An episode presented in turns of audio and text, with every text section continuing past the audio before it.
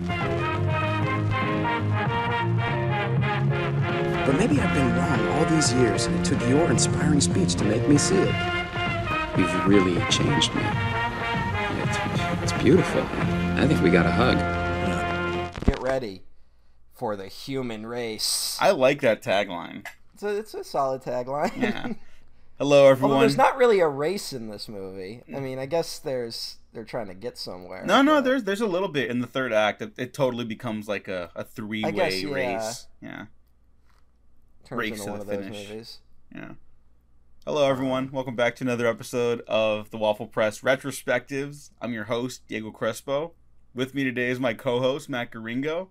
That's me. It's uh, it's failed blockbuster season. We're winding down. We're in the second half of this. Uh, turns out we're gonna do ten. We planned to do like three, four, maybe five, but nope. It's a whole it's a whole mini series now. Yay! We did it. We did it, America. I don't I don't really have any way to tee this up. We're here to talk about Titan A E, a I guess film the... that is like the definition of, unfortunately, a failed blockbuster. Yeah, this might be, I'm trying to think, this is, of the ones we're doing, this is the most catastrophic of the blockbusters we're going to talk about, yeah, in terms like, of the impact that's failure left. Yeah, it's like this and like Cutthroat Island that might yeah, be the biggest never, like Hollywood bombs. We're never doing Cutthroat Island. um, I don't think I've seen it. Uh, you might have seen it and then don't remember it, because yeah. it's one of those Apologies movies. to Renny Harlin, a director whose work I appreciate more and more as I get older. That's the thing. You'll watch it, though, and you'll be like, someone else directed this, because it's just there's, it's a big nothing movie. Mm-hmm. Like, that's what's shocking about it. Yeah, like, I recently came around, like, on Nightmare four in, like, a huge way. Like, it might be, like, top three in the series for me, like, honestly, at this point. But... maybe we'll skip out on that one, but we're we're yeah. not we're not talking about the Nightmare films. We're not yet. Yeah, that, that would probably happen at some point. That could. I, that's one of those series you could totally, totally do. Yeah. Um. Other than we'd have to talk. I like the sad thing is I don't want to do it until someone goes like, "Hey, Robert Englund's only going to be alive for a little while longer. Let's just get one more Nightmare movie out of him." Uh, Craven's Estate. They're they're they're apparently taking pitches and stuff. So. Yeah, but fucking, it's gotta be Robert Englund, you know? No, no, like, yeah, yeah, yeah. That that yeah. definitely has to happen. Um, Robert Englund like is not in this film, though. No, he is not. No, it's um, Titan A E, like I said, directed by Don Bluth and Gary Goldman. Uh, maybe the most two thousands animated film ever. Uh, it's... Th this isn't that weird of a film, and it totally makes sense why it bombed, because it it's a little more, like... violent. It's a little darker. It's about the extinction of humanity. Uh, it it kind of looks like something that you would you'd catch on like Toonami back in the day. Also, yeah, I feel like the m reason this movie bombed, it maybe when whenever Toonami got in the full swing, if there had been ads all over Toonami for this, it would have at least turned a profit. Mm-hmm. Because it does feel like it's targeting that market. Um, although you talk about. Uh, it being a little more mature, a little darker. Well, someone did not inform my mother when I was seven years old and taken to a theater, not knowing what this movie was. I think my mother just saw a poster and was like, "Oh, cartoon," and went to see this. And uh, as a child, I had uh, a lot of anxiety about uh, world-ending movies. It was one of the things that like really got to me. So this movie was a horrible nightmare experience as a child. Uh, I'm glad those anxieties about the end of the world have totally gone away though in my adult life. And uh, you know what movie fucked me up forever? The movie that did it, it was Armageddon. Oh I, God! I saw Armageddon as a child, and it like fucked me up. Thanks, J J Abrams. Yeah, J J. Yeah. Do you know the story about him writing that movie? No, I do not. Okay, if, if I brought it up in the podcast before, I apologize. Um, but so there's J J Abrams and his pals go to see a movie, right? Like there's like a year out of production from Armageddon, hasn't even started yet, right? Uh-huh. And uh, then he sees a teaser trailer, "Coming soon, Armageddon," from director Michael Bay, and J J goes to his friend, "I should probably start writing that." Whoa. Yeah, apparently that's real. That's crazy. That's like an Alien three type situation. So, like Michael Bay's The Island, it's kind of amazing that movie even works in like any capacity. Yeah. Yeah. Would you say Titan A E works in any capacity? Um, I think the animation's real nice. Uh, I don't know if this is a good movie though. I'll be honest. Mm-hmm. It's a little generic. It's a little uh, forgettable. There's some great anime. It's it feels more like a show reel of a movie, you know? Like it hits like all is, the beats of a story, right? It has all the beats of a story. It has all the, it has all the working elements of a story, and it feels more like all of that is just to show off. Like, hey, look what we can do with animation. That's mm-hmm. what this movie feels like it's trying to do. Yeah, and but uh, aside from that. I don't know. It's it's it's a little forgettable. I've just watched it twice in the last three days, and like already huge chunks of it feel like they're leaving my brain. Yeah, I saw it with the commentary for the first time on the D V D I owned, because this is like this is one of the the the pinnacle cult classics for I think like millennials. Mm-hmm. I think if you talk to a lot of millennials that like animated films, you reference this. If they don't know it off the back of their hand, they'll be like, oh yeah, I rented this from Hollywood Video or something like that. Or I remember the poster, the trailer, set to the band Creed. Yes. For some reason. Creed is not in the soundtrack for this film. The soundtrack for this is one of the bigger mistakes, in my opinion. We'll, we'll get into that. Um... I will say I have a clear bias for this film because th- this is something I try not to get like too whimsically like nostalgic about older properties, but th- this is definitely one that hit me like at that pivotal age in my youth, and so I'm always going to have an appreciation for it. That being said, I still love this movie. All right. Y- your criticisms are absolutely correct, but I think like for for an animated film like experience, like for a science fiction adventure, I, I adore watching this movie. It is criminal that there is no Blu-ray release for this. I think it would look stunning. I would kill for a four K even, but you know, I'm gonna take the wins where I can get them. Disney, that owns this property now. um, I love this movie. Well, that's that's uh, you know, I can't even like argue with you. Like it's. I think we talked about this before in another episode where we talked about how because for animation nerds, like every animated movie is like loved by someone, you know? Oh yeah. Like there's like a huge, every movie has some sort of fan base. So I'm not shocked that this one's a cult classic, especially because there's not really that many other animated films like it.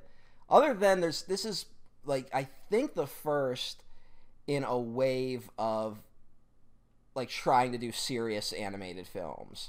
Yeah. Like Titan A E. There's that Final Fantasy movie that no one remembers.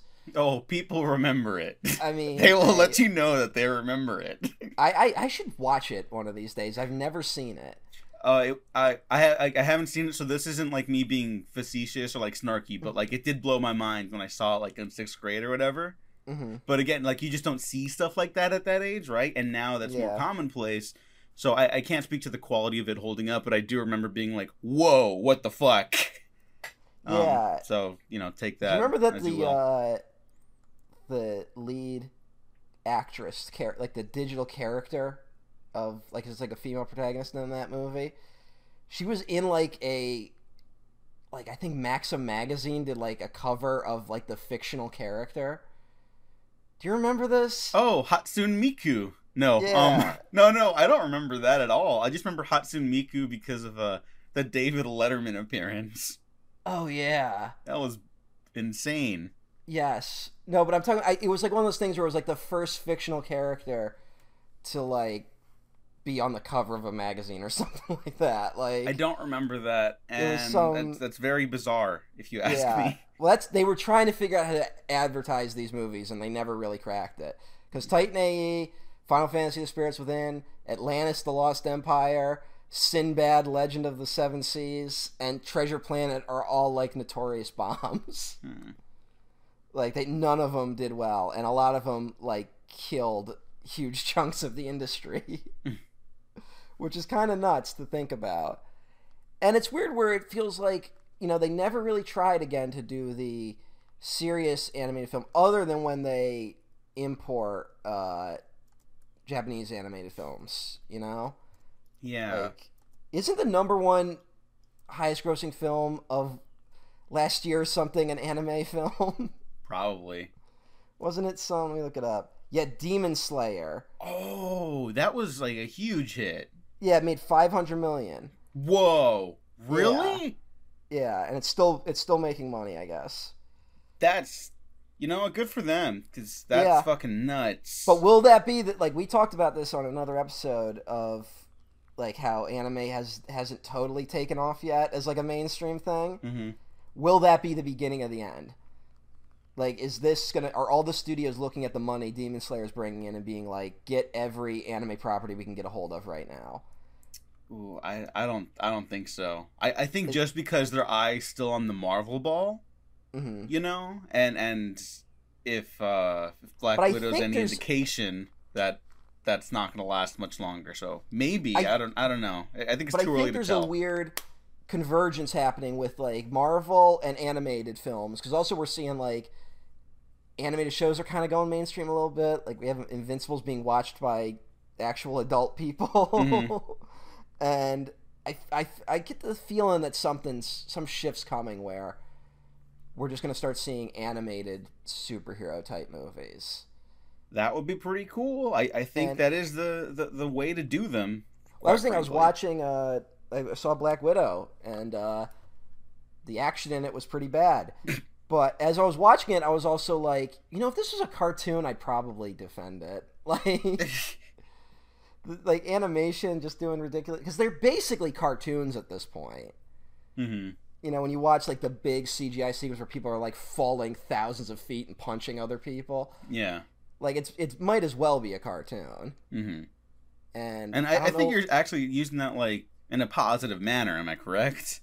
I mean, kind of. Okay, it's... Well, if if not for those films being what they were, like, let's say Black Widow was a standalone film, cut out the Marvel stuff, you would you would use that as a positive, right? Yeah. Well, it's one of those things where, like, they talk about how the Marvel films, they start, like, prevising the action scenes before they even have a script or a movie. Or a director. Or a direct, like, anything. Like, yeah. Why not just let those people make a movie?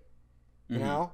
Like, ninety minutes, let the digital people just make a totally digital film. Yeah, like, we're talking, we'll, we'll talk our smack, but I, I swear, if Kevin Feige was like, okay, the last Marvel movie ever, the world's ending, I'll direct it, I bet it would even be pretty good, because he's the one guiding the ship, right? And, like, yeah. that obviously has its pros and cons, as we've often discussed, but I, I think he could do a good job.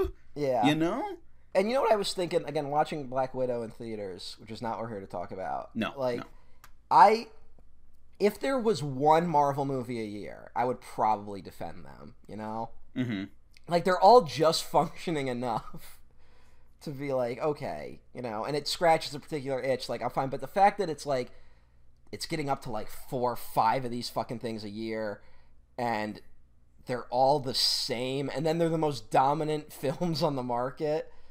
It, like, destroys any goodwill. Yeah. Well, there's three more in twenty twenty-one alone, which is, like, I, yeah. that's that's nuts. That's too much. I'm sorry. That's... It's it's crazy.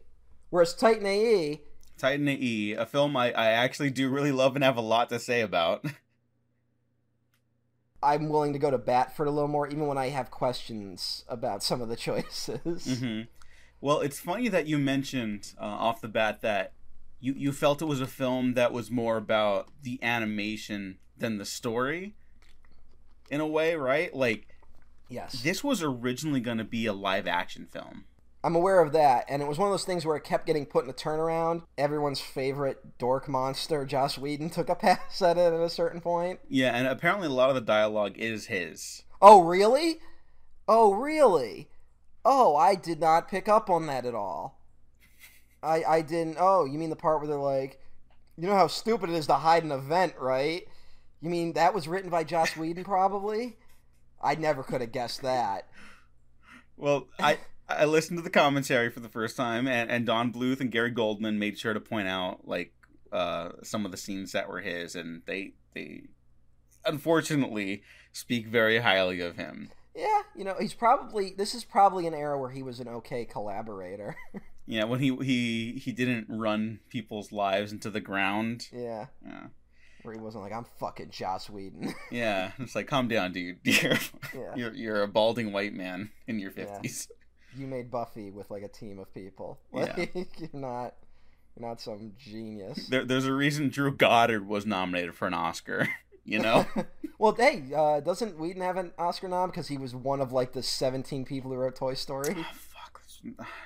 Moving on to more positive avenues, uh, this film had spent like thirty million dollars in, in development when it was going to be a live action film, and then like no turnaround was happening.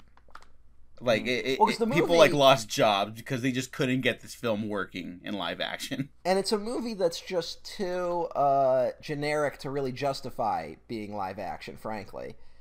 Mm-hmm. Like, if this was a live action movie, it would be bad. You would you would need like an insanely talented director, like a real like visual maniac, to make this stand out in live action. Mm-hmm. And so I think the right call was made to make it, you know, anim animated. And uh, after the success of Anastasia, it went to Don Bluth and Gary Gary Goldman. And the other reason was because basically they didn't have another script lined up at Fox Animation mm-hmm. after Anastasia, because I don't think anyone was expecting Anastasia to be a decent success. Like, it, it was a hit. I don't think it was a monster hit, but it like it, it made a lot of it made a decent amount of money for an animated film. Mm-hmm.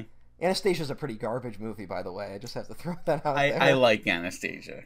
Yeah. I like Anastasia quite a bit, unfortunately. We'll, have to, we'll get into Don Bluth's legacy, because like I have a point to make about okay, Anastasia. Okay. But uh, they were basically going to start laying people off because the animation industry is like horrible. And because there was no other movie lined up, it was like, if they didn't pick a script quickly, people were going to start losing their jobs. So they just jumped in and took Titan A E. Which, you know, hey, uh, that's, that's, it's a challenge. Yeah. Uh, in the commentary, Bluth and Goldman both point out that, like, they were kind of worried about taking a, a science fiction film project because you need you need to like have your A game on with like your visual inventiveness. You can't just make it look like everything else. And you know, like the only things that it does kind of remind me of are Serenity and Alien Resurrection. And I, I bring that up not just because of the Joss Whedon connection. Unfortunately, I apologize, but I, I think of more of like the the ugly steampunk look to a lot of the ships. Like they look very worn down. Like, the, the Star Wars stuff, you know, the, the original trilogy stuff specifically has that worn-down look for it, too. But it's also, like, kind of exciting. In Alien Resurrection, Serenity, and Titan A E, the ships are, like, disgusting. Like, I don't want to live in them, you know? And that's why I bring that up. That's all. Maybe, like, okay. Blade Runner-ish, but not... It, th th this is more well, this of, like, a pulpy adventure tone. The nineties is all the people who saw Blade Runner in the eighties finally getting to make science fiction, you mm-hmm. know? Like, it's that generation being like, we're going to fucking change the industry, and then they didn't. Yeah. But they, they sure tried, though, but the industry they, is a fickle bitch. Hey, the industry kept, like, giving these people, like, a swing, you know, at the bat, and it just, like, didn't happen. Oh, so you're defending the system? Uh, well, it's this weird. This so-called thi free thinker, Matt Garingo. I'm defending the nineties version where it would be like, hey, like, we tried this six times, and it bombed. Let's try it a seventh. Like, okay, okay. Which yeah. is just something that wouldn't happen today. Mm-hmm. Where it's like we do one bomb and it's like we will never make another movie like that ever again. Yeah. It's like it's the only industry where like post Cutthroat Island Disney would make a Pirates of the Caribbean movie. Like there's still like an eight year gap between those movies. Mm-hmm. But it's like now if a pirate movie bombs, it's like never do another pirate film ever again. You know. Someone running these studios at least went like, now the reason that movie bombed probably was because it sucked. But hey, yeah. Uh, yeah, it's, you know, when you watch this, it's one of these movies where I watch it and I go, goddamn, you know, Ender's Game should have been animated. You know what I'm saying? Mm-hmm. Have you ever read Ender's Game? I haven't. Okay, well, everyone who's read Ender's Game that's listening to this, I think maybe watch Titan A E and go like, this is what an Ender's Game movie should have looked like. Mm-hmm. It should have been an animated film. Um, and you know what uh, Orson Scott Card, the author of Ender's Game, and Don Bluth both have in common? I'm scared, but what? Both Mormons. Oh, okay. They're both Mormons. Um, I don't think Don Bluth's ever gone on record saying horrible shit like Orson Scott Card has, but... Let's um, keep it that way. For for the old guard of Hollywood, I, I don't expect them to change anymore. I do need them to shut up. Yeah. So that's all I ask. You're only going to be around for like a decade. Don't say anything that ruins your legacy. Yes. That's it. Um, but hey, uh, did you know Don Bluth was a Mormon? No, I didn't. Uh, changes how you look at a lot of his movies. I, yeah, I bet. Uh, you realize, oh, Land Before Time is about dying and going to heaven. Say so you got to take the hard path to get to the Great Valley. If you take the easy path, you're going to end up in the evil swamp. And if you take the hard path and you fo- you believe in faith and you follow, you will end up in the Great Valley where all your friends are forever. Even oh. though it's a movie about the world ending. But hey, the dude has All an Dogs eye. Go to Heaven literally has heaven and hell in it. Oh, yeah, that, that one I do remember. That's a movie about original sin. Like, I'm not even joking. Because all, all dogs go to heaven. And he's like, I don't want to go to heaven. I don't want to live in paradise. I want to be able to do things. And he takes his clock and, like, turns it. And then he goes back and she's like, oh, but you've rejected paradise. It's the fall of man. I remember watching that at school. Oh, boy. Yeah. Didn't like it then either. That. You know, we watched uh, fucking uh, Prince of Egypt in school. Which is straight up just like a biblical story. Okay, I, I was talking about how, how Titan A E is a little more darker, a little more mature, like with the violence and stuff like that. Mm-hmm. Uh, I went. My mom took me and my closest friend to the theater to watch Prince of Egypt because that's when we were like at our most like religious, and mm-hmm. and my mom has has become much more open minded about things. I, I'm I'm happy to say, uh, myself included, and my friend. But that movie fucked us up. That is not like a, a family-friendly film. And I, I mean that in a positive way. I remember, I have very fond memories of, of watching that movie. I haven't in a while, though. So It's a weird uh, it's a weird story to make into an animated film. it It is, but like I'm kind of glad they did, too, because it's like...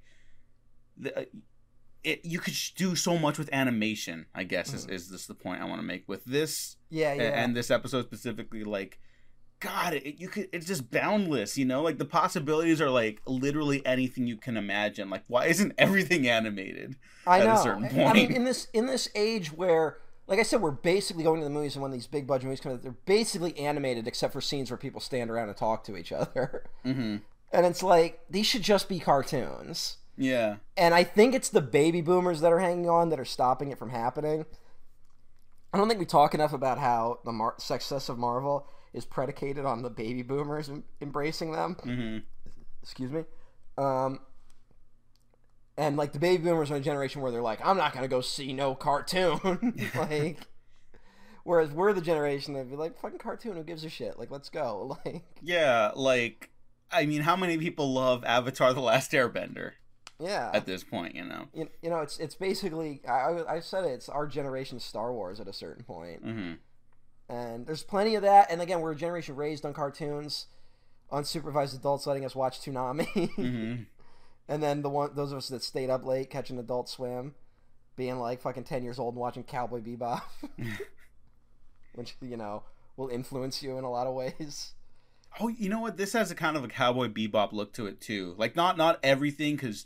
Cowboy Bebop goes through like a lot of different like aesthetic styles for like yeah. the stories, but like, you know, the rundown look of the ship and like the the way that the ships fly around and stuff like that. There's a nice swoopiness to a lot of the cameras and and uh, the animation. I really love like even with like simple stuff, like it feels like genuine camera movements when the people are talking in like a room. You know, like that stuff is really exciting to me. I think it has something to do with the blending of the three D and two D animation, mm-hmm. um, which works incredibly well here. Uh, I've seen that type of animation done because, like, the nineties and early two thousands, like the last gasp of two D animation, and they started doing a lot of the mixing three D, and sometimes it's like really jarring for me, where you can tell the three D exists in a different universe than the two D. And I don't know what it is. It works incredibly well here. And maybe it's just the sci-fi setting that, like, helps me get over that hump of being like, well, of course all the ships look like that, you mm-hmm. know? Like, the ships have a very specific look because they're three D, they're spaceships. I think the space setting helps. But then all the act, all the characters are two D. Yeah. It's just, it, it just really works. And that was what I was super impressed by. Um, and it's that, that swooping you're talking about is something that uh, Disney doesn't do until, like, two years later with Treasure Planet. Yeah. They tried the same thing in Treasure Planet, and I think it looks better here. It it might. Uh, I need to revisit Treasure Planet again. You know what? I, I rewatched Treasure Planet expecting not to like it, and I ended up really liking it. Okay, yeah, because uh, that, that's another fine. really... That, that one's definitely more popular than Titan A E with our generation, too. Mm-hmm. But I know that one also has, like, a huge fan base, and, like, people calling for, like, a live-action remake at a certain point. And you know what? For all, like, the negative stuff I have to say about the Disney live-action remakes, if you're going to do one, that's probably the one to do. Yeah, but also just do Treasure Island. Like, yeah, but Treasure Planet. Yeah, but it's a planet. That. Yeah, but it would just be like it. We're we're going to talk about animation. Like, uh, yeah, you can no, only no, do I Treasure know. Planet as an animated film. Like, I would not buy Treasure Island in space, where all the spaceships look like fucking boats for some reason. I would not buy that live action.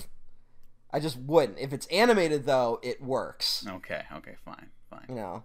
Yeah. All right, just tell a different story. all right, all right, fine. Treasure Take the Island pieces then. From it, but yeah, I mean, I guess who knows? They'll probably fucking do it when they start running out of shit to make movies out of. Yeah, yeah. Well, we'll we'll see. Um, but again, to the swoopiness of the of the cameras in the rooms, like even in scenes like when uh Kale, our lead character here, our uh, our Luke Skywalker prototype. Mm-hmm. Can we just um, say how bad it is? His name is Kale. Eh, it's not great. But, like, uh, there's that scene where they're, like, fixing him up after he's wounded um, from the first chase scene in the film. And the way that the two D characters in the front and the two D backgrounds kind of, like, stay the same. But then they pivot the three D table, and it gives it, like, the momentum to make it look like a camera changing perspective. Yeah. And it's just, it's so cool. It's, it's so it's fucking cool. Things. That's like, it's really heartbreaking that it just became all three D at a certain point. Mm. Like, you wish I, I don't. They I don't want to like naysay three D. I, I just I want people to remember like that. It doesn't matter what you use. You can use like whatever. You can use yeah. everything to no, make I'm it not more here to exciting. Say, there are fantastic three D animated films that look terrific, and they do a lot, and they push the boundaries of like what an animated film can do. But like this also can, you know. Mm-hmm. And it's just, it's it's a real shame that at a certain point we just went, all right, no more two D. And uh, I feel like maybe that's changing because now all the three D films are starting to look the fucking same.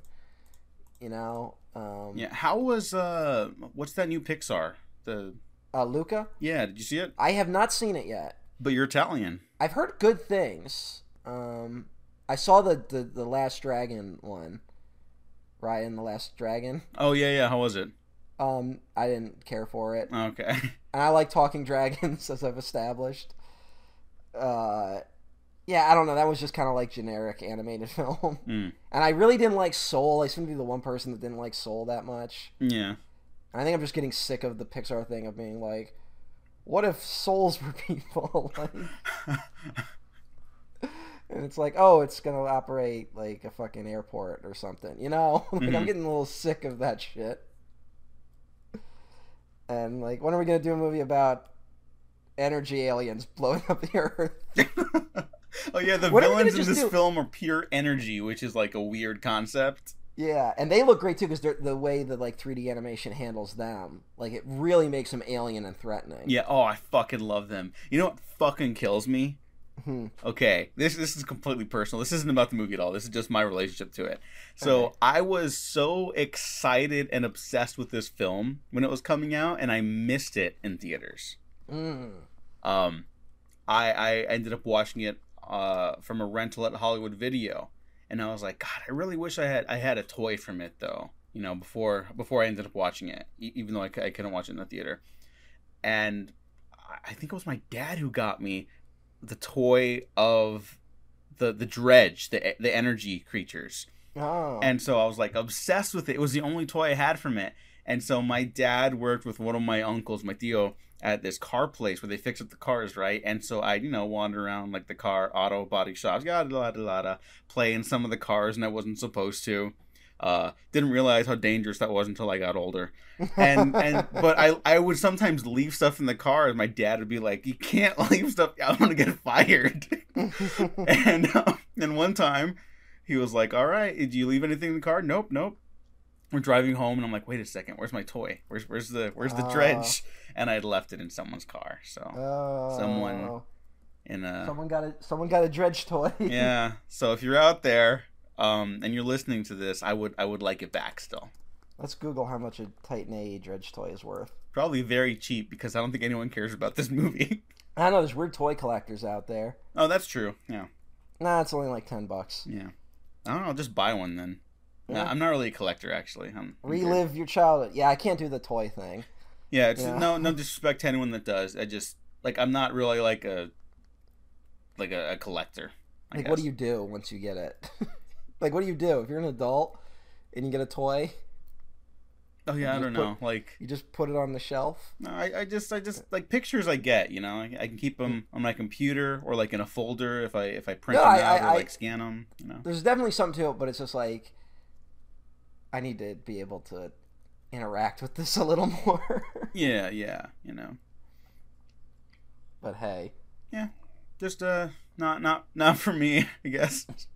um, but yeah, the the dredge looked great, and I think they're like the perfect encapsulation of like uh the, the style the film is going for. It's like, because that one specifically is a mix of like three D and two D with like the faces and like the electricity, which is also a mix of two D and three D, and how they interact with like their the dredge technology. And also I just like saying dredge a lot.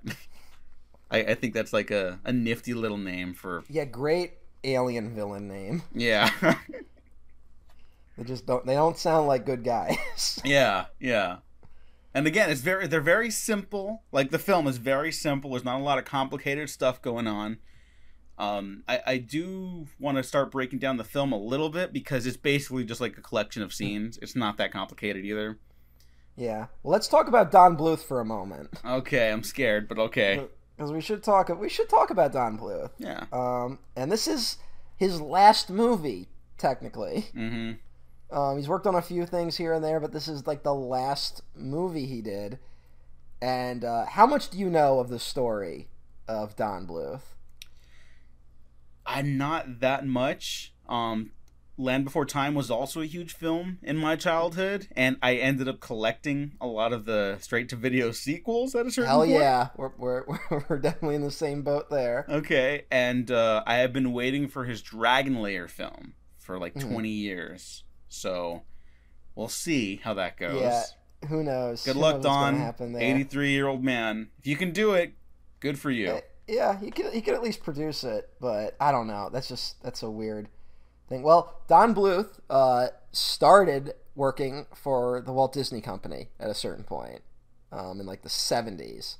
He's credited with working on Robin Hood, The Rescuers, Pete's Dragon, and uh, the last one I think he had any input on was The Fox and the Hound, right? Mm-hmm. And this is that weird Disney era where Walt Disney has died, and they Disney does not fucking have any idea what to do with itself.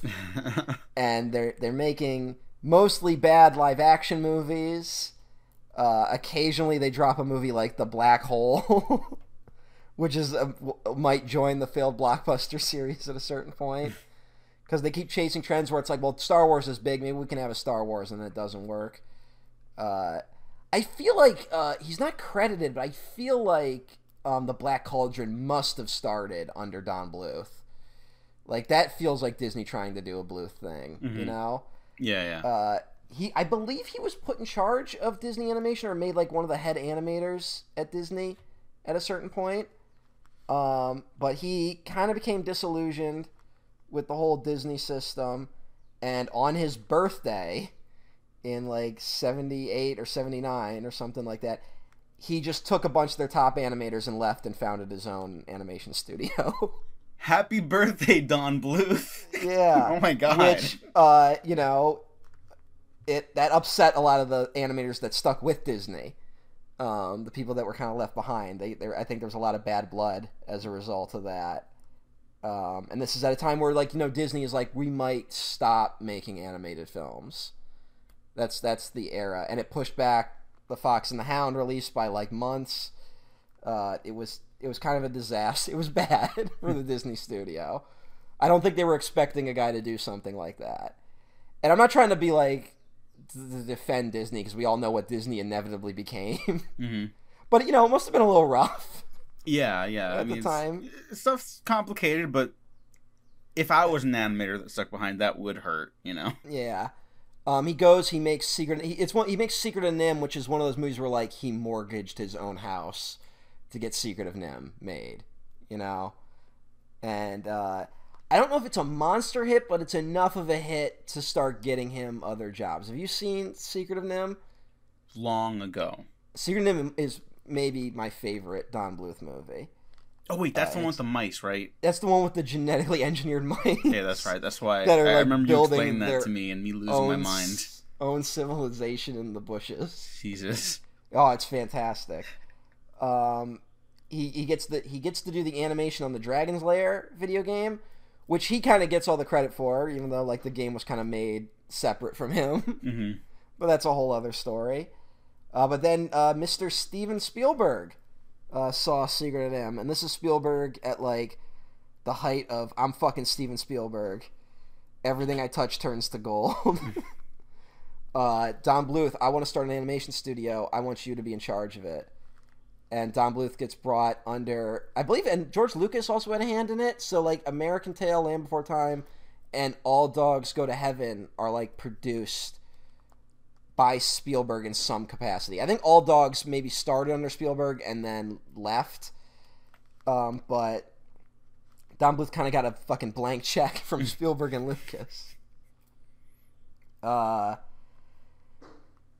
Don Bluth ends up kind of not getting along with Spielberg. Mm, I didn't know that. And I don't know if it, like, not getting along, but at a certain point, you know, they, they clashed. There was a lot of arguments. I know that Land Before Time is, like, heavily edited from what it was originally intended to be. Um, I think they, they went into Land Before Time being like, it's there's going to be no dialogue. It's just going to be dinosaurs. And it's going to be totally told through animation. And I believe Spielberg at some point was like, nah, make them talk. Which maybe caused some conflict. Uh, but American Tail and Land Before Time kind of stay under the Spielberg blanket and get, like, direct-to-video sequels. Uh, Don Bluth makes All Dogs Go to Heaven, and then after All Dogs Go to Heaven, he arguably never makes another good film ever again. mm. Have you seen any of the ones, let's say, just say between Anastasia and All Dogs Go to Heaven, have you seen any of those movies? I've seen Anastasia and... I remember images from Rock-a-Doodle and Thumbelina, but I can't tell you, like, I've seen them in full. Rock-a-Doodle's a fucking wild movie. it, it, is it? Yeah. Uh, God, that's a weird... I can't even describe... The plot of Rock-a-Doodle is just fucking weird. No, you know what? When I was younger... It's funny that you mentioned that he worked on the um, the Disney Robin Hood with the Fox, right? Mm-hmm. Because, you know, that one also has a rooster that goes... Beep, beep, la, dee, da, do, do, right? With the mm-hmm. little guitar or whatever.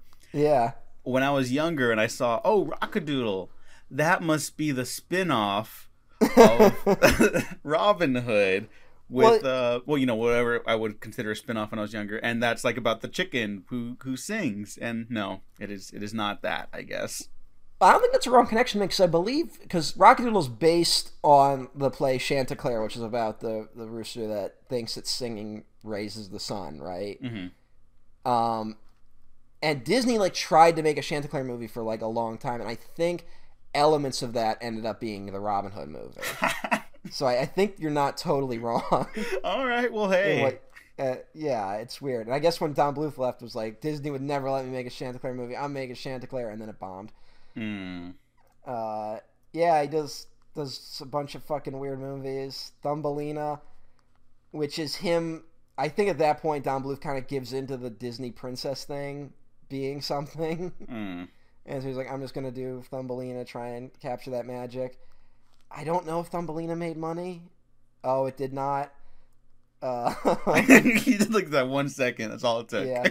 This is when he's working with Gary Goldman a lot, too. Um, Troll in Central Park, which is just like a very heavy kids film. Um, and then The Pebble and the Penguin, a movie I watched a lot as a child, so like I know a lot of it, is incredibly strange and is a movie that was released basically unfinished.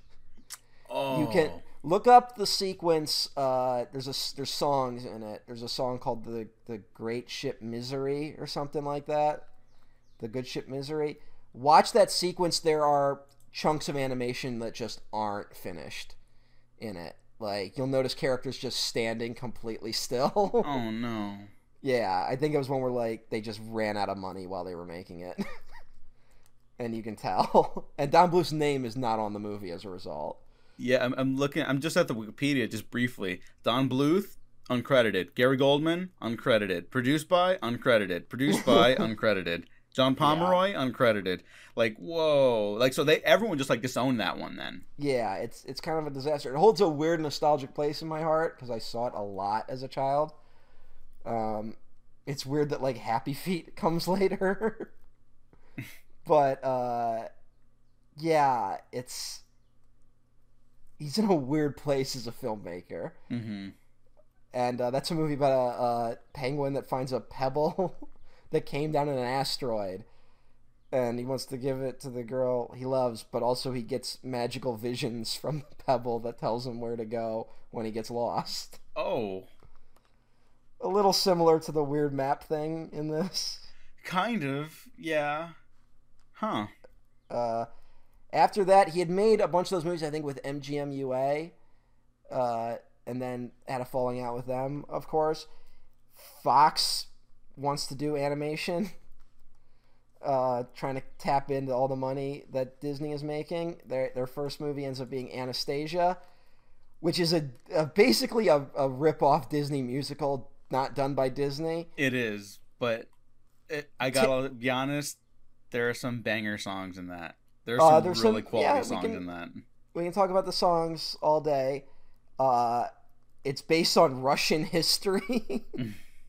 A very fucked up and dark time of Russian history became an animated musical film. Yeah. It's it's an odd one. And Rasputin is straight up like an evil wizard. Mm-hmm. He has an army of bug monsters what is, and demons. What is the deal with people using Rasputin, like in, in fantasy films, fantasy I, adventure films? I think it's A, the name. Yeah, that's a killer villain name. Yeah, that's a killer villain name. B, if you look at any picture of Rasputin. Yeah, he looks like he just ate a child. Yeah, he know? looks like a monster, man. Uh, it was also it's also the thing that he has like healing powers. Like, that's what the Romanovs believed, that he could heal their sick child. So there's like weird mysticism around He's him. even in the new Kingsman film that's coming yeah. out eventually. Yeah. Like, and then there's fuck, also dude. the story about him, like, when he was killed, they, like, shot him, stabbed him, poisoned him, and threw him in a river, and, like, none of it killed him, like... Yeah. It, so he has that crazy... Which, who knows how true that is? Like, that could be bullshit, because Russian history is, like, kind of rewritten a lot. Yeah, but wouldn't it be, but, like, super fucking funny if, like, that's all true, but everyone was just, like, really bad at, like, attempting murder?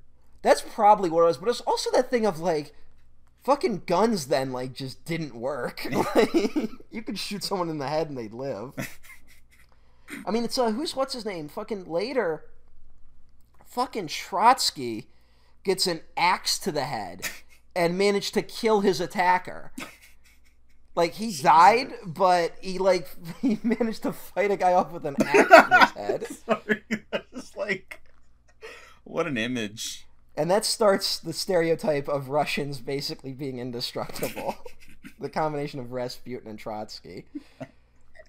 Get those two guys in a room, you know? Yeah, you know, that's just, that's some insane shit. Uh, and yeah, and so fucking Anastasia then leads to Titan A E, which bombs so hard, Fox gives up on animated films. Yeah, Fox animated films don't come back until... Fantastic Mister Fox, Wes Anderson's Fantastic Mister Fox. Oh boy! Um, and I, I believe they, they, they don't even come back under Fox Animation Studios. They just come back under like twentieth century animation or something like that, something else. Uh, and that's a fantastic film, and actually did make money from what I recall. Let me just double check that really quick. How did that make money? No, never mind. I apologize. It it made forty-six point five million dollars on a forty million dollars budget. Okay. So no, that one also did not make money. Not the comeback you want. Um, I was gonna be shocked if that made money. No, I I love that's my favorite Wes Anderson film. No, I love that movie too, but it's also like the only way that makes money is if it was the only kids film released in like a three month period. Yeah, I mean it's the same year as Up, you know. So yeah. Competition's a little stiff. Yeah. Mm.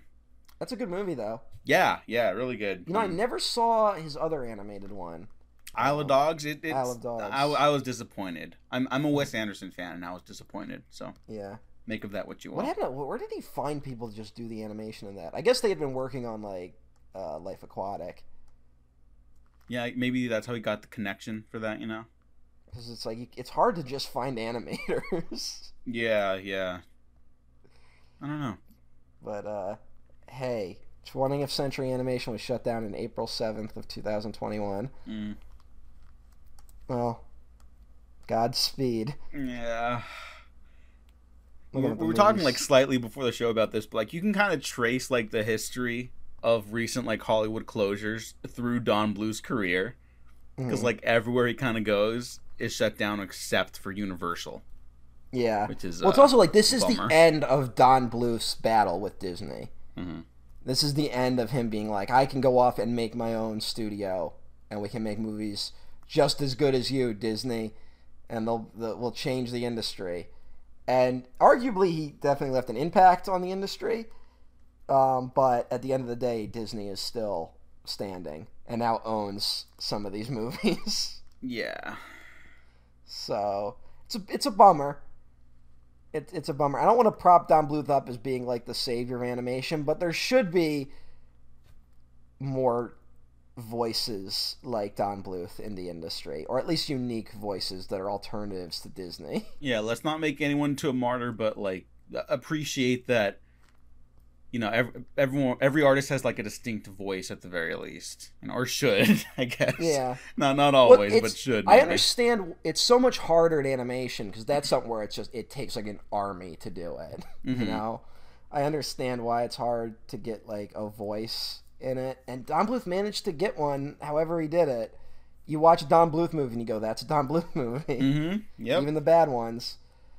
I mean, and... the, the character animations are, like, very similar. Like, you know, Anastasia, yeah. the, the, the lead male in Anastasia looks just like Kale in Titan A E Yeah. Did he do any rotoscoping? It feels a little rotoscopy at sometimes. Sometimes I think there was in this film. Like, literally, like, every type of animation, I think, is in this film. Yeah, it's, you know. Except for, like, you know, literally stop motion.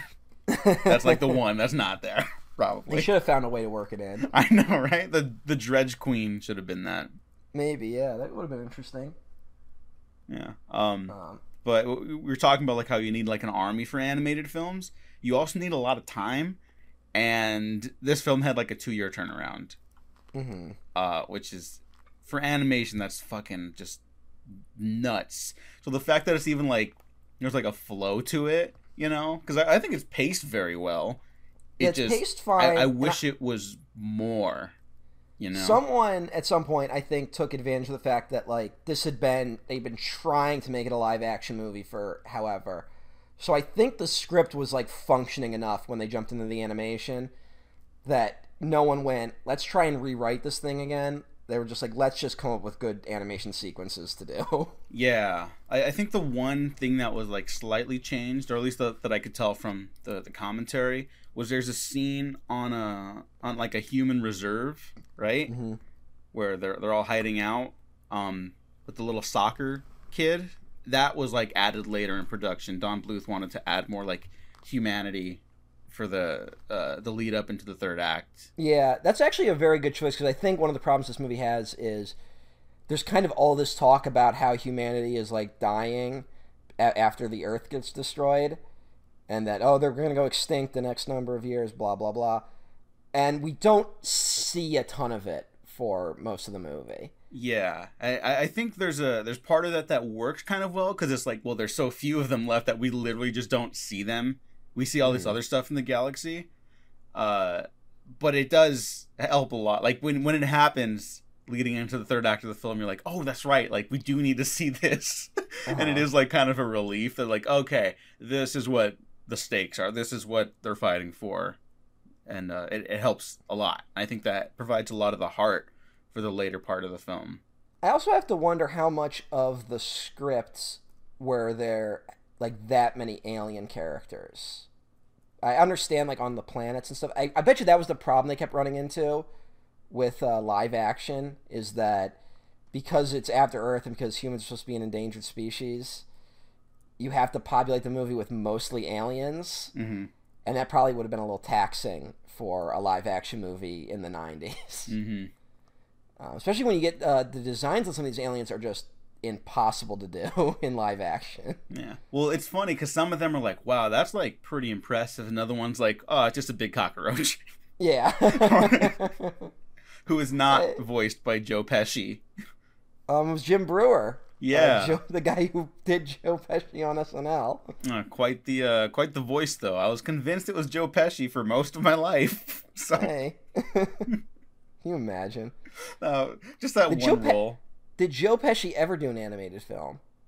Oh, that's a good question. That's a, that's an interesting question, isn't it? I feel like someone must have thrown it out to Joe Pesci at a certain point, and he just said no. Yeah, because he says no to like literally everything. Mm-hmm. You know, because he just doesn't like Hollywood. He, he basically did The Irishman at gunpoint. Mm-hmm. They really had to force him. Yeah, hell of a fucking it. final performance, though. Yeah. I mean, yeah, that that'd be a good one to go out on. Mm-hmm. Yeah, if if Scorsese has to like beg him to come back, that's probably yeah. why he never did an animated film, because he's like, I don't give a shit. It just feels like someone would have been like, we got to get Joe Pesci's voice in something, and it never happened. Yeah. Well, here let, let's talk about some of the other voice cast then. So Matt Damon as Cale Tucker. Yeah. Everyone's favorite Matt Damon. Hollywood's number one cameo role now for some reason. Yeah, What's that for some about? reason. I don't, I don't get that. Bill Pullman as Captain Joseph Corso. As Lone Star. Oh, no, that's uh, that's the the. It's a mix of the Nathan Fillion and Adam Baldwin roles in Firefly. That's a what little that bit, is. Yeah. yeah. It feels like a. It honestly, this movie does kind of feel like a dry run for Serenity in some areas. I think a lot of like uh, the nineties spec work that Whedon was getting was a dry run for Firefly. Yeah, because you know, again, fuck him, but like that was that was like his baby, and like it's like, well, Alien Resurrection really needs some space pirates. That's what that movie really. yeah, that's needed. what that's what'll make that movie work. You fucking idiot. um, you know what? You know what the Alien franchise was missing? Fucking space pirates. He's just ripping off Metroid at that point. A little, little bit. Hey, I'll I'll I'll totally go to bat for Resurrection now. I, History why? has vindicated why? me. No, it hasn't. Yes, it has. No, just because a bunch of dorks on Letterboxd agree with you does not mean history has vindicated you. Well, and uh, here's more of the cast I really like. John Leguizamo as Goon, who's basically a frogman. Uh, Nathan Lane, who fucking just kills it. As well, no, yeah, we got Nathan Lane is so good in this, and it's weird. No one ever. I, I don't think he was ever a slimy villain ever again. Yeah, that's a failure of Hollywood, society, culture. And I get people. Nathan Lane is just his like naturally hysterical, but he should have played slimy villain roles more. Like, I think the only other thing I can think of is like he played F. Lee Bailey on The People versus O J. Simpson. But I can't think of anything. He was uh he was Roy Cohn in the new Angels in America on Broadway. hmm. Uh which uh that's a that's a complicated character. Yeah, he's so good at delivering just like the skeeviest lines and stuff like that, or even like just saying something like I weep for the species, and like the cadence in his voice, it's it's so good. It's so you know what's good. good? About Nathan Lane as that guy is that because it's Nathan Lane, you kind of believe he's just going to be an asshole and is not like the very obvious guy who will betray everyone. Mm-hmm. Which I feel like a lot of other voice actors would have pushed it into that territory. Yeah, and uh, uh, Gary Goldman and Don Bluth talk a lot about like cutting segments of the film because they didn't want to like uh, like show their hand with the Corso and the Preed character too much. So there's a lot of stuff that they cut out, and then they, they talk a lot about like how Corso. I mean, I, I spoilers. If you haven't seen Titan A E, just go watch Titan A E. Uh, I, I I recommend it. Would you recommend it? Um, yeah, it's worth watching at least once. Okay, well, because I, I want to talk about like stuff that really works and stuff that maybe could have worked better in the film. As much as I love it, and a big part of that is the Joseph Corso character, who the uh, the directors regret like kind of cutting around. Um, his inner conflict with like selling out the human race, because they they they both vocally um share their disappointment with like how how they couldn't like nail that with the Corso character. I, I think yeah. that there's a lot of regret that they couldn't get it to work because so much of it was tied to him and Preed kind of showing their hands like surprise villains at the end. Which is a bummer. Yeah, I think with them cutting around the Corso stuff, I think it leads to a problem where we almost get too much that makes you believe Corso's a good guy. Mm-hmm. Where when he finally reveals who he is, it doesn't make a ton of sense. It's like he's been restoring Kale's hope the whole story, right? Yeah. And then suddenly he's like, ah, kid, it's all bullshit. And it feels a little jarring. It does. I, I completely agree with that. And because I think one of the highlights of the film for me is like the bonding moment they have when they're flying around the ship, and he's he's you know it's it's the dad letting the son take the car, you know, getting yeah. the keys to the car. And they even refer to that in the commentary, and I swear to God, that's what I had in my notes. I was like, oh, it's like your dad letting you drive for the first time. And then I heard them say that, and I was like, okay, that's how I know that fucking worked, because I I felt the same exact thing they just said, and I, I, that scene's just like one of the peaks of. Uh, early two thousands animations for me, where it's just like the visuals and the audio just completely let you take in the moment for what it is. And I, I actually think that's very moving. Um, even with, I guess, the controversial soundtrack. Yeah, the soundtrack's a little, uh, you know, I think there's a way to enjoy it. Where it's like, uh, you know, like, oh, oh, nineties. It's oh, so really fucking funny to hear them in the commentary be like, we didn't want to date ourselves with the soundtrack, so we tried to get some more modern sounding stuff, and it's like, oh, you guys have no idea. you don't even yeah. know. Because I guess they recorded the commentary right after the movie premiered. Oh, wow. And they were talking about, like, you know, we hope this works well, like, on home video releases, too. And I, I think it does, even though it's just from a D V D that I own. Um, but again, I, I want a fucking Blu-ray release someday. Yeah, well, Disney, didn't Disney basically say they're not doing any more Blu-ray releases? Yeah, Disney's, yeah. I mean, you know. It'll all go onto the streaming services now. Yeah, I'm, I the worm will turn at a certain point. Oh, like, yeah. It just like, has to. Like most of the stuff does in, in, uh-huh. in the world, but. But we're going to have a few years, and then we're going to lose a few things that we'll never get back. Like but, our lives. Well, yeah, there's that. There's always that. Um, but, hey. Yeah. But anyways, I, I actually like the character stuff with uh, Corso and Kale, considering that so much yeah. of it was reworked, I guess, in late production.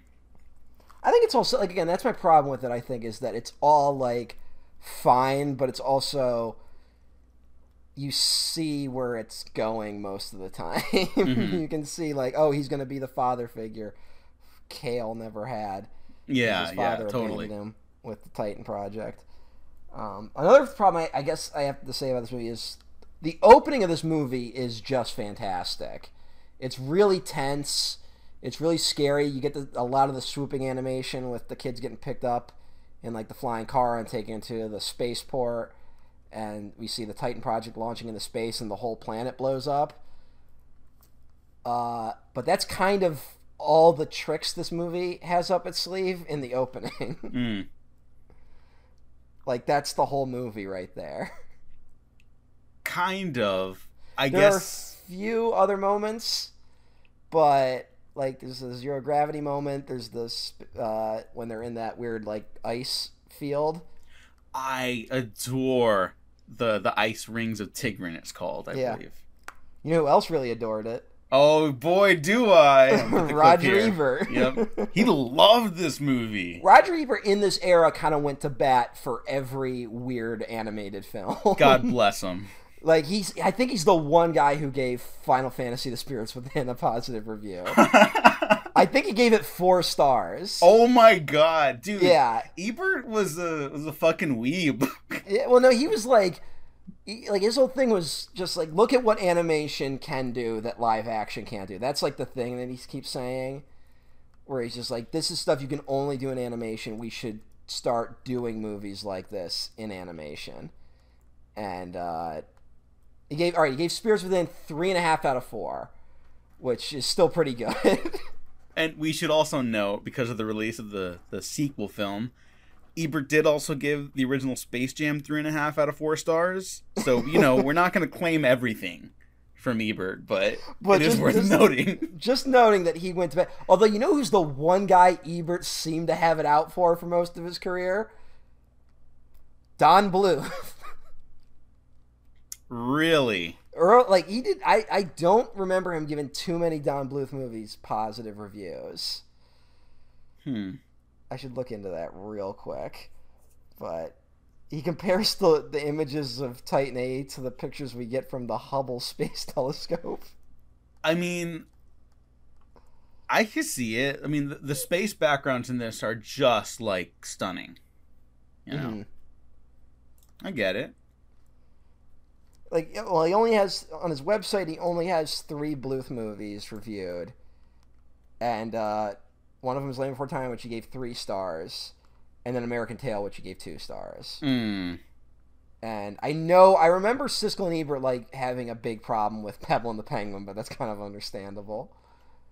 Yeah, I mean, uh, the fact that, like, it's unfinished just fucking sucks. Uh, I, I should also note that American Tail was huge in my household. Both the first and Fievel Goes West. Yes. I've seen all of the sequels to American Tail. Are there more? There's like six. What the fuck? Yeah, let me... Because they also... I think they tried to do a T V series at some point that no one watched. Um, Whoa. Let me, look, let me look up the American Tail films real quick. Good lord. Um, it's... All right, there's four and an animated series. Uh, there's Fievel Goes West, The Treasure of Manhattan Island, which I believe involves like Native American mice. So that probably doesn't hold up super well. No. No, and The Mystery of the Night Monster, which uh, I think has to do with, like, industrial labor, so maybe that one's a little more interesting. Ooh. Um, I also think they the Treasure of Manhattan Island establishes that Fievel Goes West was a dream. Okay. He's suddenly back in New York City. American Tail might be one of the most traumatizing films from my childhood. That was an upsetting movie. I remember getting scared because of the big cat robot thing.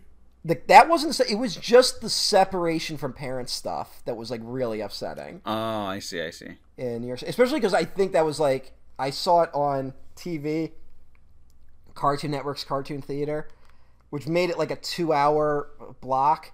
And when you're a child, two hours might as well be Lawrence of Arabia. Like, that's an epic when you're a child. Mm-hmm. And... it's just a lot of him being lost and, like, barely finding his family, and, like, they always just miss him. And this is also, I'm in school, so it's a big stranger danger era of, like, don't get separated from your parents or horrible things will happen to you. Oh, yeah, yeah, yeah. So it's that's a that's an upsetting film. Mm-hmm. And it's him getting, like, thrown into sweatshops and getting the shit kicked out of him, and it's bad. It's like an animated version of Once Upon a Time in America. Oh my god. I guess. Um, speaking of sweatshops, there's also like a slave kind of ship that they, they kind of cut around. There there was a... I think the, the big vocal disappointments that the directors give are in regards to the Corso character traits. And when Akima, who is voiced by Drew Barrymore, which we'll get into in a second, um, when she gets separated... and they have to, quote-unquote, rescue her, and they see that she's already kind of, you know, fought off for herself, that um, there was a whole sequence that they cut there. Because when it, they discover her again in the film, they just kind of wind up there. We have no knowledge of how they got there or anything, you know? Yeah. That's a weird sequence. Now, Drew Barrymore plays Akima Kunimoto. Don't even need to say it. You guys know. That's weird. Yeah, that's weird. And uh, God bless Drew Barrymore. She's not uh, she's not great as a voice actress. Uh, um, I remember a lot of criticism about that. And I think she's fine. Um, I don't know. It was a little jerk. I mean, but to be fair, like Matt Damon is kind of like hit and miss like the whole movie. Some scenes it feels really good. Some scenes it's really bad. Yeah. And I feel like a part of that could be their, the Whedon-esque dialogue. Like, mm-hmm. there, there's a lot of like just weird asides that I just hate. Kind of. You know which one I really like, though?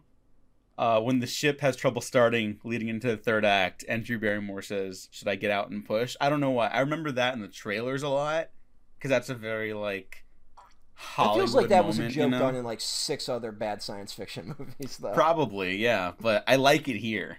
Okay. You know? Yeah, I don't know. Drew Barrymore felt a little distracting. Yeah, I mean, um, you know, go back in time, I wouldn't cast her in this, but yeah. I, I, I think she's fine. I don't think well, she's great. I don't think she's terrible. I think she's just flat fine. So you wouldn't cast her for moral reasons. Yeah, that too. As opposed to me, who just wants to point out that I think she's bad. uh, you know who I really like in this too, a- apart from uh, John Leguizamo, Nathan Lane, Bill Pullman. Um, who? Janine Garofalo, the M V P hey. of the failed blockbuster. Yeah, making her second appearance. Yeah. There's a lot of weird stiff. people that keep popping up again that we aren't expecting. Yeah, I don't know what the deal is with that, but I think she's really good. She she kind of plays the same role as like yeah. the angry, frustrated sidekick, but she's good. Well, she's great, and and uh, that's a weird character too. It Just is, yeah. Weird character design. And, uh, again, something you, you probably just couldn't get away with in live action. Mm-hmm. um, no, she's fantastic as just, like, the angry munitions officer. Mm. Uh, yeah, and then Ron that's Perlman. kind of all the characters, really. There's, like, there's minor ones. Well, there's Ron Perlman, who, who was his dad. Yeah. Who was all over animated films. The best voice in Hollywood, frankly. Yeah. He, he has a lot of roles like that. And uh, fucking Tone Lock, or whatever his name is. Yeah, as Tech. And he honestly gets more range here than I can remember him in other animated films. Where yeah, he kind of is like um, the wise mentor type. Yeah, yeah. He's almost like the... Uh, because because Kale's very much like a Luke Skywalker type. Uh, Tech is kind of like a mix of Obi-Wan and uh, uh, Uncle Owen. Yeah. Anyway. Does he die? Uh, no, and I, I, I don't know, actually. I say yeah. no, but, like, he's just kind of like, oh, go on, kid. I'll, I'll be rooting for you or whatever. And it's like, it's a sweet moment, but we don't get resolution there. And, like, generally, I, I wouldn't say we needed some, but because of, like, the high-intensity situation that they find themselves in, it's weird that you don't see him again. He's got the, uh... he's kind of got the Saul Guerrero thing. Maybe they cut around that too, you know? Yeah, where he and just like, decides I was, to die. Yeah, and, and part of me is like, well, maybe they cut like a death scene, but I remember in the commentary, uh, they said that they they made that chase scene shorter in the beginning because there specifically were no deaths, and they didn't want the dredge to see ineffective, you know? Uh-huh. Well, they do kill the cook. The cook, yeah, the one guy. Apparently, that's like the one guy that dies there. Everyone else, they don't like kill. Hey. So, um, which which sure. is fine, but like, that just makes me have more questions about what what happened to the character. I'm just assuming it's weird. I just assume pe- more people died off camera.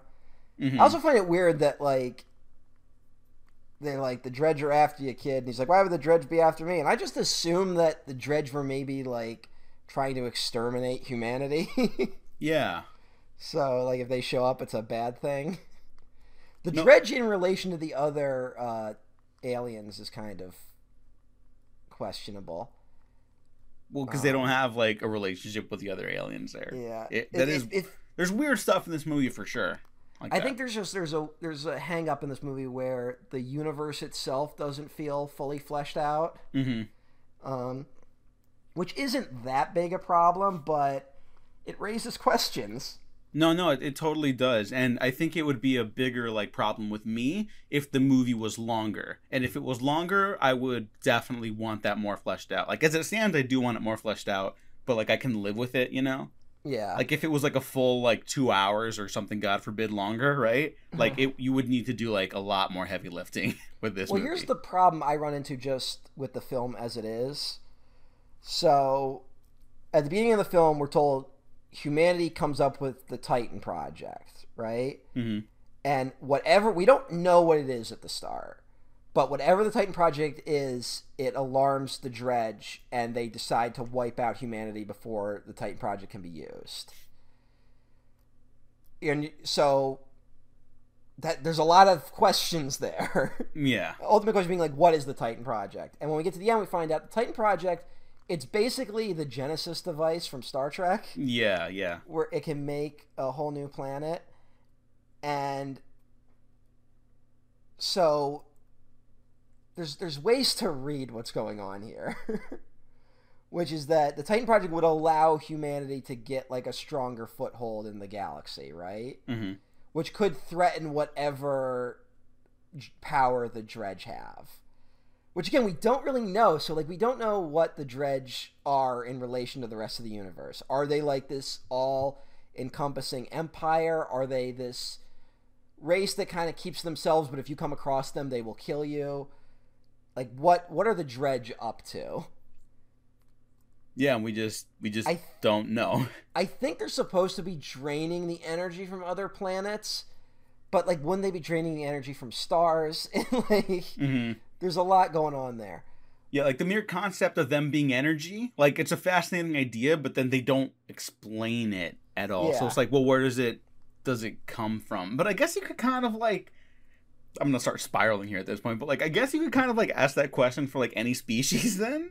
But maybe them it's more specific because they're they're so often called like energy, pure energy. They're pure energy. You can't destroy pure energy. And it's like, then what is that mean, apart from when the film reveals what they're actually there for, you know?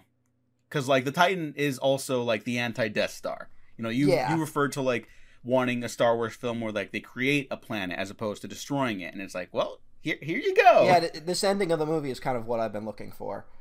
Um, but uh, again, the questions get raised a little higher when they find the Titan Project at the end, and they're like, oh, the the energy's gone. You need to find a way to to power it. And then like, where we're gonna get some energy? And it's like, I don't know, buddy. um, but then it's like, oh, we'll use we'll we'll use the Dredge to th- power the thing. And it's like the ship can do that. And then it's like, is that what the Dredge was worried about? That their energy was that they were gonna be wiped out by humanity because of the pro- the Titan Project. And then it's like, if that's true, does that mean the Dredge were secretly the good guys? You know, yeah. Like it raises a lot of questions. It it does. It does. And uh, it, this movie has a lot going on where it's like, you know, about hope and believing in a future and having vision and dreams. There's a lot of talk like that. Nathan Lane's villainous character very specifically cannot dream. Mm-hmm. His species can't dream. Uh, there's just tons of stuff like that, and it seems to just in, assume our our belief in a positive tomorrow and working towards it is an inherent good. Whereas the Titan Project raises some alarm bells, where it's like that's kind of a nuclear weapon. That's like the and I mean that's something that Wrath of Khan taps into, where yeah, the Genesis device, it can make any planet habitable, but it's also what if you fire it at a planet that has people on it? Mm-hmm. And it's like, then now it's a weapon, and that could be devastating. And it could turn into an arms race. And that's something this movie doesn't seem to have any interest in, which, again, I probably wouldn't have as big a problem with if the Dredge didn't explicitly power the Titan Project at the end. I think the way to make that, like, just flat out work is you kind of have to do the xenomorph thing, where, like, the Dredge would be, like, they wouldn't be actual sentient entities. They would have to be, like, designed as weapons or something like that, you know? Yeah. Which, again, if, if they're any, like, sort of sentient and not just weapons, I agree with you, you know? But just because they seem like inherently designed to like destroy humanity, then that gets weird because they're not destroying like all living things. So yeah, I guess if that's how you fix like, that, you know? Like they have to like try to kill everything that's not them and take their energy. And then that makes that ending work much better. Well, yeah, if you go somewhere, it's like the Dredger literally, like, they're exterminating planets across the galaxy, right? Mm-hmm.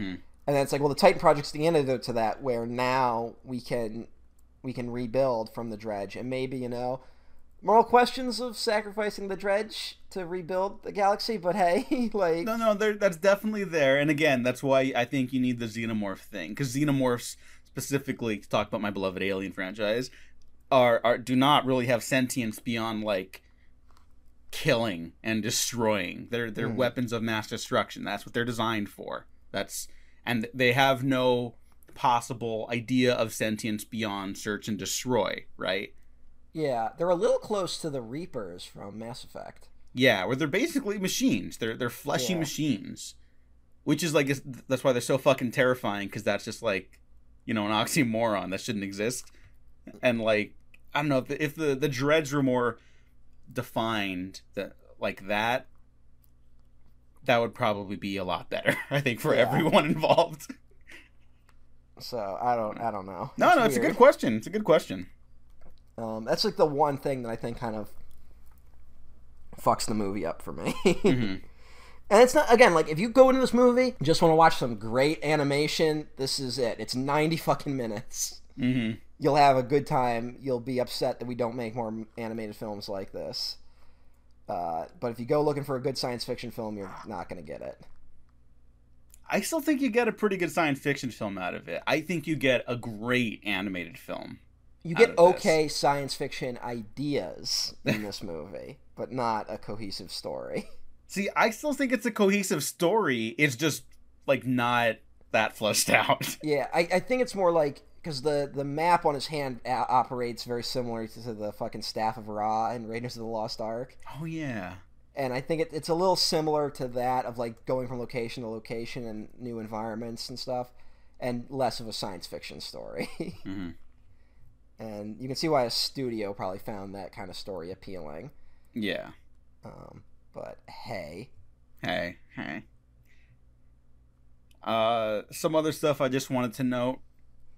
Uh, the music that was both originally composed for uh, the, like the orchestral score was also composed alongside the electronic rock bands. So all, every song you hear in this movie was specifically created for this movie, which kind of makes it even weirder because it doesn't feel like it was made for this movie. Yeah. Um, uh, Don Bluth refers to it not as hard rock, but as soft rock, because he wanted it to be like, he wanted it to be timeless. And so he was going for more of like an eighties rock vibe. And I don't, I don't think that, that happened. Does rock as like score ever really work? You know, I think when they're released, because it's mostly around the two thousands when they did that, I think no. But because of the passage of time, there's a real, like, it, it, it functions, like, as a timestamp, and there's a nostalgic quality to it now. That wasn't Yeah, but if you before. didn't like it then, why would you like it now? I don't know. Because I don't. I, I can't think of an example that I like. I'm sure there is one, but I can't think of one. Mm-hmm. Uh, and then here's just a funny note. When uh, they're talking about, like, the sound design of the Dredge, because it's, like, multiple vocal things, right? They, they actually found a guy... Or they, they tried to find a guy who could, like, separate their voice into, like, two separate octaves. Which I just thought was, like, insane. But apparently there's a guy who did that who exists, and they couldn't get him for the project. And then um, Gary Goldman was like, well, you know, I knew a guy who could sing, like, a whole chorus of ducks. And I was like, what the fuck does that mean? I don't know what that means. What do you mean, like the Disco Duck? Remember Disco Duck? No. Someone making a singing a disco song with a duck voice. I want to hear this now, but no, I don't yeah. know that. We got to talk about, because, like, you know, we've been uh, Twitter has been uh, relitigating the disco sucks movement lately. Oh, that's right. Yeah. And pointing out that, like, yes, it was definitely a response to uh, black and queer artists dominating that music. But we also have to remember that stuff like the Disco Duck was popular and like trending and maybe didn't help things. So everyone go look up Disco Duck and then hate yourself. Yeah. Uh, and then just some last things. Hank Azaria and Lena Olin were announced to be in the f in the film, but they're nowhere to be found. So wow. I, I think maybe uh, uh, Hank Azaria was probably like the Nathan Lane character or something, or maybe I'm like guessing, the, because the Hank Azaria is uh, the fucking bat from Anastasia. Mm-hmm. So he, he was in that. Um, I don't know. Who knows why? I have no idea why uh, voice acting choices get made anymore, because it's very clear not because of their voices. Yeah, I I don't know. Because again, some of these voices work really well. Like I do really like Bill Pullman in this, um, but Matt Damon's like very touch and go. Yeah. Well. I don't know, and I bet Lena Olin was going to be like the Dredge Queen, and then they just decided to do a weird vocal thing that didn't really require. Yeah, I think there was a real effort person. to make the the Dredge as alien as possible. Yeah, and I, I'd say like of all the sci-fi stuff in this, that works the best with the animation. Yeah, probably. Yeah. Um, you want to talk about when fucking John Leguizamo fake dies? Yeah, that fucked me up as a kid because I really liked that character because that's the most like clearly kid-friendly character in the film. Yeah, but uh, watching it now as an adult, did you hate it as much as I did? No, I like I like Goon. No, but I didn't hate his character, but I hated the fake death and then he's back moment. Oh, okay. Like that, I don't know. That like really bugged me. Oh, okay. No, no, I, I like all that stuff. I finished my nap. Yeah, that's great. And I was like, "Fuck you." No, no, that's that's that's a great little moment. That's a little cheerworthy moment. Yeah, not for me. Um, uh, um and again, we're talking me. about how like the film is basically like a bunch of scenes strung together. Like they all like flow into each other mostly, but it's just like I wish there was more there, because you get like every like beat of a necessary like arc, you know? Yeah. There's like a very like cynical versus optimistic viewpoint of the future, and you know Corso's the one guy who's like presenting an optimistic future, but it's really a facade, and then he has to learn to really embrace that optimistic future for the betterment of mankind. And like I like all that stuff. Uh there's a lot of blood when he gets shot in space right before he sacrifices himself to save yeah. the Titan. Like a lot of blood. Motherfuck the blood. Nathan Lane's character gets his neck broken and then thrown down a flight of stairs. Yeah. That's pretty rough. Um, That's pretty crazy. Yeah. What what what's happening there? It just hey, it gets violent at the eleventh hour. No, it is. Uh, it's very violent. It's uh yeah, I I don't fucking That's the thing. It's one of these ones where you watch it and then you kind of come away going like, how did anyone think there was an audience for this? Mm-hmm. Cuz there just really isn't, cuz the story isn't interesting enough to win over a more sophisticated office uh, audience, I mean. And then, but then the subject matter is too dark and grim for children. Mm-hmm. And I don't know, maybe it's, maybe they thought the script was good enough. I don't fucking know. Yeah. And I think it needed to be something, I think it needed to be about something more than just hope and despair and cynicism versus optimism. I think the I think it has too much. I think Atlantis, The Lost Empire, also falls in that problem where it's an action movie basically, but then the central conflict of the characters are very kid movie, and I think those two elements end, end up being at odds. And the only guy who seems to be able to do that sometimes is like Miyazaki sometimes. Yeah, where he but he can but he can definitely make his animated films about headier ideas. Mm-hmm. Whereas, like Princess Mononoke is more than just like about like protecting nature. Like there's a yeah. fuck ton going on in that movie. You yeah, know? and it's and it, it and and it doesn't come down like very clearly on one side or the other, mm-hmm. and lets the and kind of trusts the audience to figure it out. And that's something that. Uh, Western animation never really does. Yeah, it's very, very rare. I, mean, I mean, you imagine a studio, like an American studio could never do Spirited Away. No, absolutely not. And in that it would be like, kid, you have to grow up. You know, like that would be in the opening scene. Mm-hmm. And that's and then you're like, oh, that's what this movie's about. And this is, I think, Titan A E needed a, that a little bit more sophistication to it, to at least justify its existence, and maybe reach an audience. But again, I think maybe it's just a little too early to find that kind of audience. Yeah, but couple, I don't know. This is like, like I, I like your point about like if it was on like Toonami commercials, like prepping people for the movie. I think mm-hmm. you're right. I think it would have found like its audience immediately, if mm-hmm. not a, a runaway hit, you know. But that just isn't the world we live in. And I think this is also a good time to point out that, like, you can have, like, a really well-structured story and script. Because I, I bet this, like, reads really well.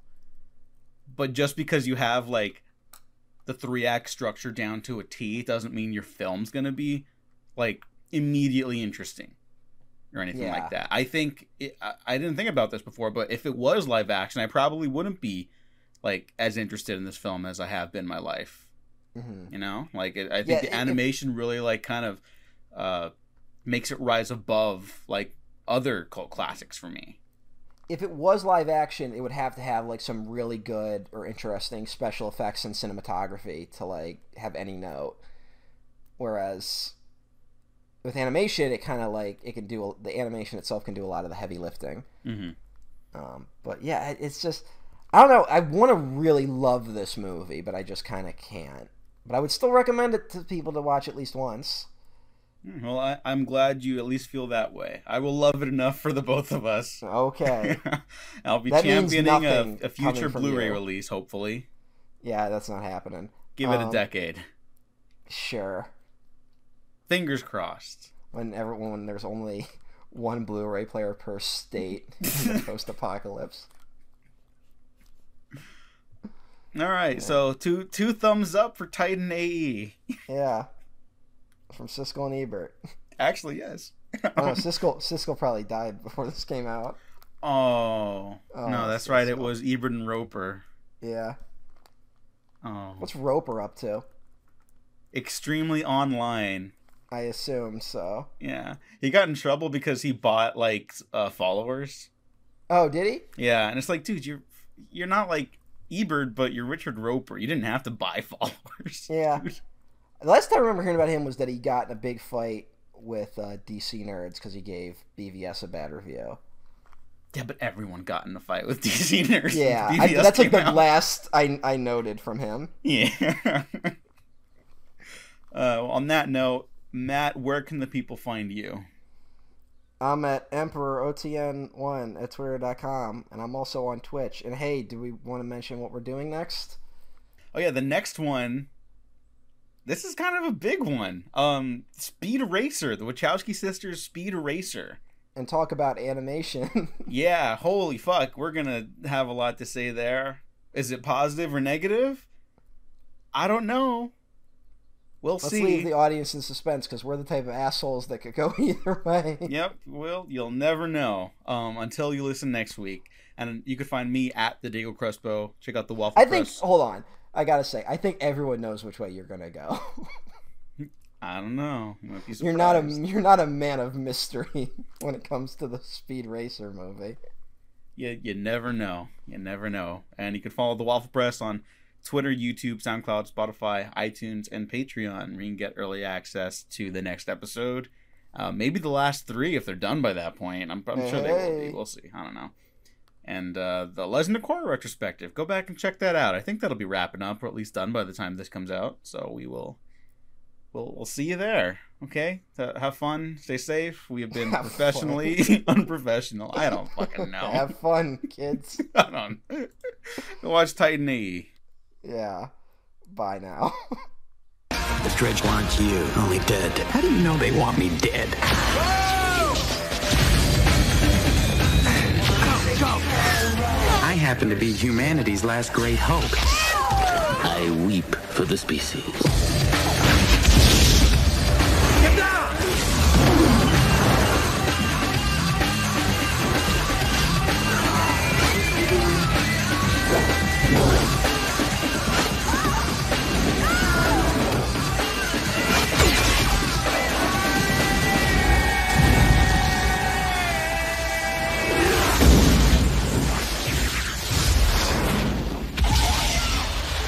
Titan A E